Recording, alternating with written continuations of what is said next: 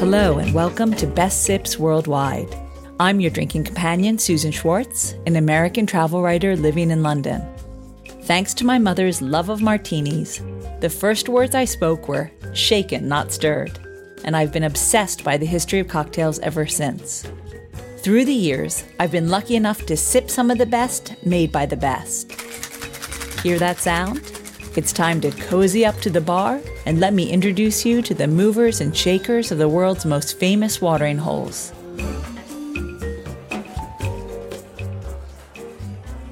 On today's program, I sit down with Ian McIntyre, head bartender of the easiest bar in London, the Big Easy, that is.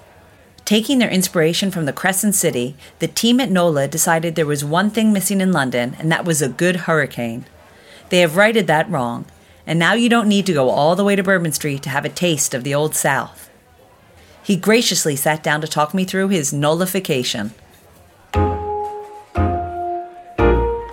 So um, the the actual owners um, was uh, James Truffaut and, and uh, his uh, close close and personal friend Dan Priseman. They were setting up the business and they saw this. They had this space and they were kind of looking at what they could fit into it and what bar would, would work and they were kind of they were mulling over this for a while, like a month or so, and they were looking, and they saw they had this like balcony, they had this roofed terrace out the back, and uh, suddenly someone had the bright idea, like a New, Orleans, a New Orleans bar would work in here, and obviously New Orleans being so rich in cocktail history, uh, it was ideal because they love the music, uh, the food, uh, and the drinks. So for those who don't know, this is on the second, second floor. floor, or American, first floor English, of another bar. Was this an extra space? It's next to a theater, a tiny space. What were you know? What were they thinking uh, when they started it? Uh, yeah, well, it was kind of just hidden up. They wanted it hidden out the way, basically. So it's kind of away from the hustle and bustle of what Rivington Street is now. Because on the on the weekends, it can get really lively downstairs. So I have, have this little gem cocktail bar hidden away inside uh, what is essentially like a nightclub and music venue and comedy cafe.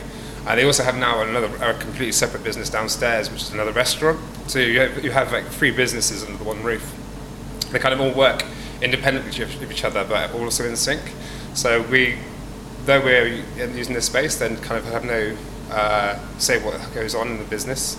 So it's, it's quite interesting. It, it, kind of works in the symbiosis, uh, and especially when you get our guests coming in to NOLA, not ex- expecting this nice cocktail bar, but having to walk through this nightclub and they're going, okay, where am I going? Where are you taking me? And then they suddenly see this little gem of uh, a little speakeasy cocktail bar with table service. Everyone's quite nicely surprised. Uh, absolutely. That's when I first came. That's I was I was like, where am I going? I don't know where I'm going. And I guess that's part of the fun, because you know New Orleans is very much like that yeah. too. It's kind of mysterious and creepy, and you know it's got all those wonderful qualities that. Um, of the like the hidden, yeah, the mysterious, all mixed into one. So it definitely lends it, itself to that. It's, it's quite interesting as well because um, obviously I visited, first visited New Orleans the first uh, time uh, two years ago, and this was for Tales of the Cocktail because um, we were nominated for award at this point. And um, to uh, see it, the, what was the award? Uh, it was Best New International Cocktail Bar. Okay. Um, and uh, and it was like walking down Bourbon Street for the first time and experiencing that, knowing how wild and crazy it is, and it's full of dive bars, and then if you just walk like five seconds around the corner of one of these streets, you'll find a gem cocktail bar. And uh, we kind of saw it like that in a way, because you could come in off the street, which is the hustle and bustle of the crazy, of this Rivington Street now, into this nice little gem. It was like just nicely tucked out of the way. So once they decided on a New Orleans theme, I mean, I guess being bartenders, all of you have knew about the history of cocktail making in New Orleans. Um, is that how you started with your menu? Yeah, so our actual menu, um, sorry, excuse me. our actual menu, um, uh, how uh, the layout it actually goes through. So our first page, as you open it, goes uh, has like hundred years of New Orleans classic cocktails, and we actually work quite closely with the bartenders currently working in New Orleans now. So um, Nick Detrich, Chris Hannah, uh, and um, they have their own little page as well. So, so you, you could actually go along to New Orleans, go to these bars, uh, and have these drinks in New, there. So we've kind of they do a lot of nods to them and a thank you. And so we um, we when about basing our, our into our bespoke kind of drinks, we kind of do take inspiration from uh, Nola. Uh, and we kind of look at the style of, the, of uh, the classic cocktails and. So mainly, uh, a lot of our drinks are stirred and quite booze heavy, but we do have like a, a little take on the Ramos. We come on a new menu on our new menu, which is more, more interesting. It's kind of taking on new flavors of what was essentially was a breakfast cocktail. And like we're doing a little, we've called it uh, 99 Canal Street, which I think is actually the Starbucks in New Orleans, and we've done a chai flavored Ramos. It's just their kind of little, little cheeky little hint there. Uh, well, back to these your your relationship with the New Orleans, the actual bartenders who live in New Orleans now. Um, did you reach out to them and say we're doing this new bar and we'd love to have your input or take you know one of your cocktails? I think, I think know, have they been here? So Dan, Dan, who was um, involved in the, the business, uh, he was actually the European brand ambassador for Four Roses Bourbon. He is the European brand ambassador, sorry, and he has a, a, a amazing contacts across the globe. And I think he was kind of the one who knew these people who were already based there. I think James also, because they've been to New Orleans, been to Tales a few times, they met these bartenders. It is a close, uh, and co- the cocktail industry is actually quite a close knit uh, group. Uh, everyone kind of knows everyone in some way. Has met before, knows someone, a friend of someone. And it kind of got like that. So they got talking and say, well, hey, would you mind just putting one of your drinks forward just for the bar? And uh, obviously, I think a lot of bartenders, they like to get recognised and they were kind of more willing. Yes, I would love to put a drink on your menu. And it's kind of been working uh, like that ever since now. We kind of approach everyone uh, every year, and say, hey, can you get more drinks? And they just always end up getting loads. Uh-huh. And do you find that your customers, like most of them specifically ask for those? Do they want the New Orleans based drinks? I, I think a lot or of do they go for more of the martinis, Manhattans, they, all that? They actually or are going here to drink those drinks? I think they're here to drink more the New Orleans classics. I think that's what we're more known for now. Uh, the people, uh, again, in, the, in, our first year of opening, we were nominated, we were awarded the Seal of the Sazerac. Uh, and what is that? And it's, it's, it's from the New Orleans Culinary, Culinary Preservation Society, if I can for that. Uh, and it's just the New Orleans yeah, yeah. Cocktail Cul- Preservation uh, Society. Culinary. Uh, culinary. Oh, yeah. uh-huh. So it's like food and drink. I think they specialize in, and they have this award for people who are doing. I make good Sazeracs and are doing really well, good things for New Orleans. So we were like, and we were had a membership scheme set up where we were actually donating money uh, to the bar scholarship training program. Okay. So uh, bartenders who want to go for the, uh, I don't know if you know the bar.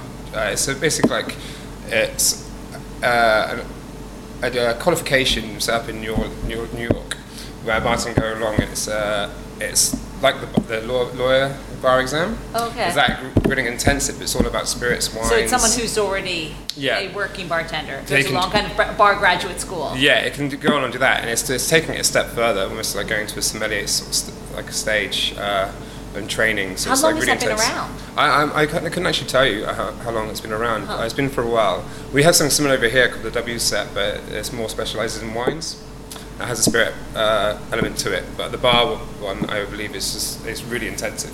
Because it seems like, and I say this all the time in the interviews, that we are in a renaissance of um, cocktail making. We are so lucky for us drinkers those of us who like to drink complicated drinks. Um, uh, it's just the creativity out there is incredible.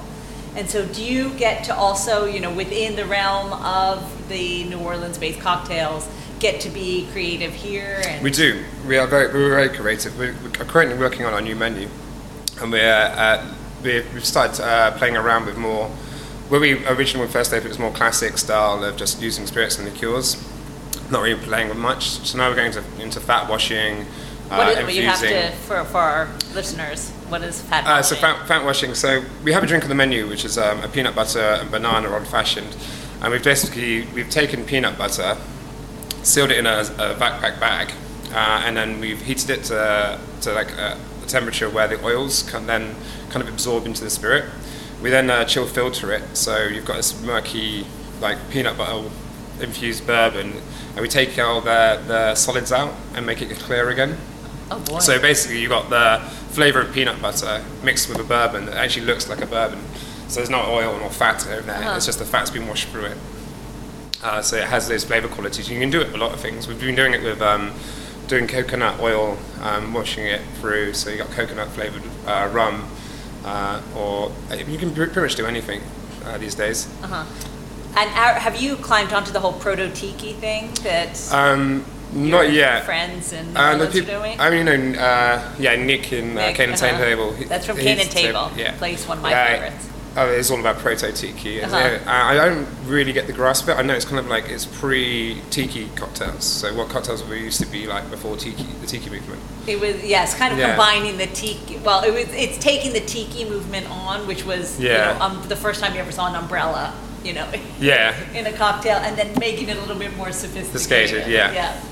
Uh, because I, you know, I had a hurricane the last time I was here, and I actually then went to have a hurricane in New Orleans. And yours I downed very easily, and it was delicious. And the one I had was so horrible. Not at not a cane table at a place that I Yeah. won't mention, but man, have those.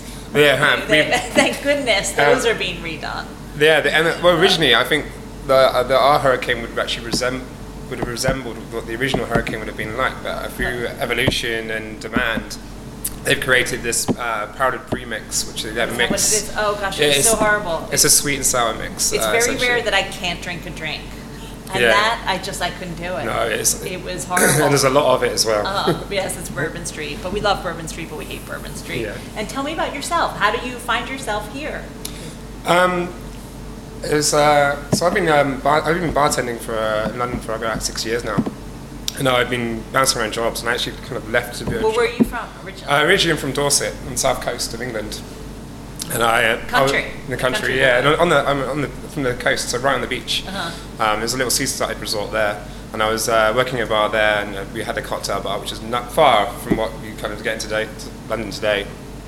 Um, really cheesy cocktails, uh, horrible, really and over, overly sweet, but they sell in those seaside resorts. And moving to, I came to London, I went to a bar show, and I seen uh, what what the cocktail industry actually is, and I kind of fell in love with it. So I kind of made a point that I need to be in London to do this, and I saw how how you could take your career, and it wasn't just being a bartender. It's actually this whole larger scope where you have almost like bar celebrities and thi- things going on. Uh, It's yeah, it's incredible. I it's- think that the bar culture has t- overtaken now the food. yeah, You know, I think people are a little tired of the celebrity chefs, and now they're moving on to the celebrity cocktail. You would think, you know, how forward we love the movie Cocktail was. You know, so long ago. It's kind of, even it doesn't have all the flash, but definitely the depth. You know, yeah, it does. Um, um, and I, I, I, bouncing around from jobs as well, and so I actually got me on board a Nola. I actually did a guest shift here, and the guys uh, approached me and said, "How would you like to come on full time as one of the bar manager?" And I kind of mold for a bit because I was actually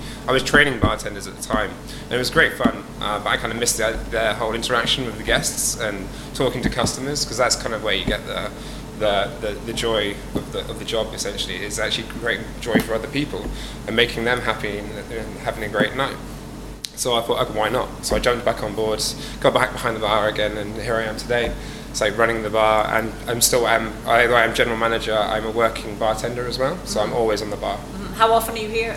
Uh, most nights, probably uh, an average four nights a week. Four nights a week. Yeah. Uh-huh. Uh-huh. And um, where do you see, you know, this?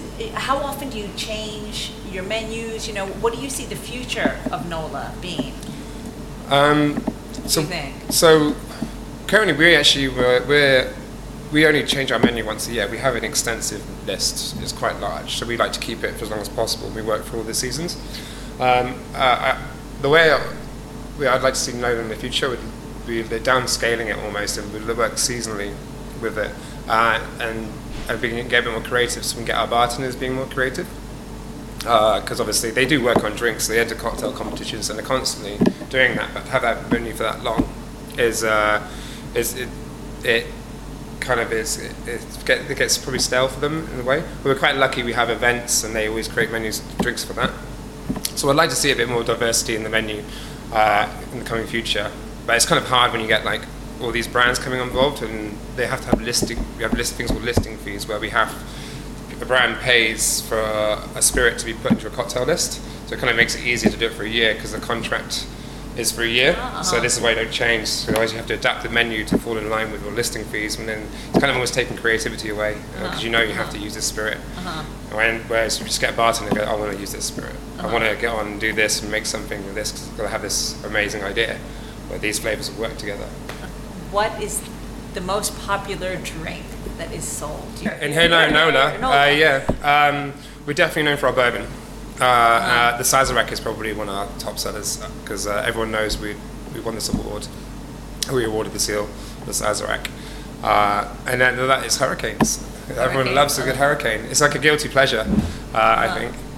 People kind of want that nice, fruity, long, refreshing drink. A lot of bartenders come in doing that. You know, Uh, I always forget about bourbon, and you know, I love it. It's a great drink, and um, I'm so glad it's popping up more and more in cocktails in I- London because you know I'm, I'm falling in love with the old fashioned, really.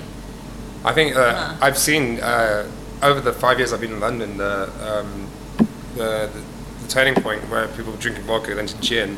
I, I think bourbon, whiskey, uh, especially as a category, is definitely gaining popularity. It's definitely our biggest seller.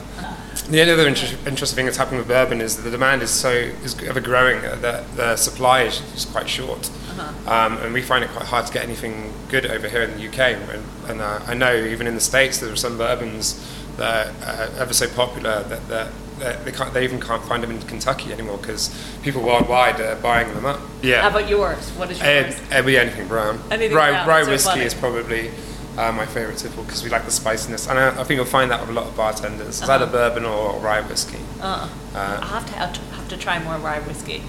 yeah, it's not as it's a, uh, it's a spicier style compared to this. So we have a corn, bourbon being a corn base. Uh, it's a more sweeter style where rye whiskey is has might have some corn in it. It has a higher rye content, so it's really spicy and Uh-huh. kind of in your face, punchy flavors. Well, thank you so much. This has been great. I really appreciate it, and um, we will see you around. I Okay, guess. thank you. All right, thanks. It was great to have Ian on the show with me today. If you savor that Sazerac, make sure you reserve a seat at NOLA as it's one of the busiest bars in Shoreditch. Next week, we fly you to sunny Seychelles to meet Flavienne Joubert, the author of the island's only recipe book dedicated to its homegrown cocktails. Until next time, bottoms up. For more information and links to everything you've heard about, plus a bit more, please visit bestbitsworldwide.com. Thanks for listening to Best Sips Worldwide, a spin off of Best Bits Worldwide. Always remember the wise words of Oscar Wilde all things in moderation, including moderation, and never drink and drive. Okay, I said that last part. Theme music is by Steven Shapiro and used with permission. You'll find me at the bar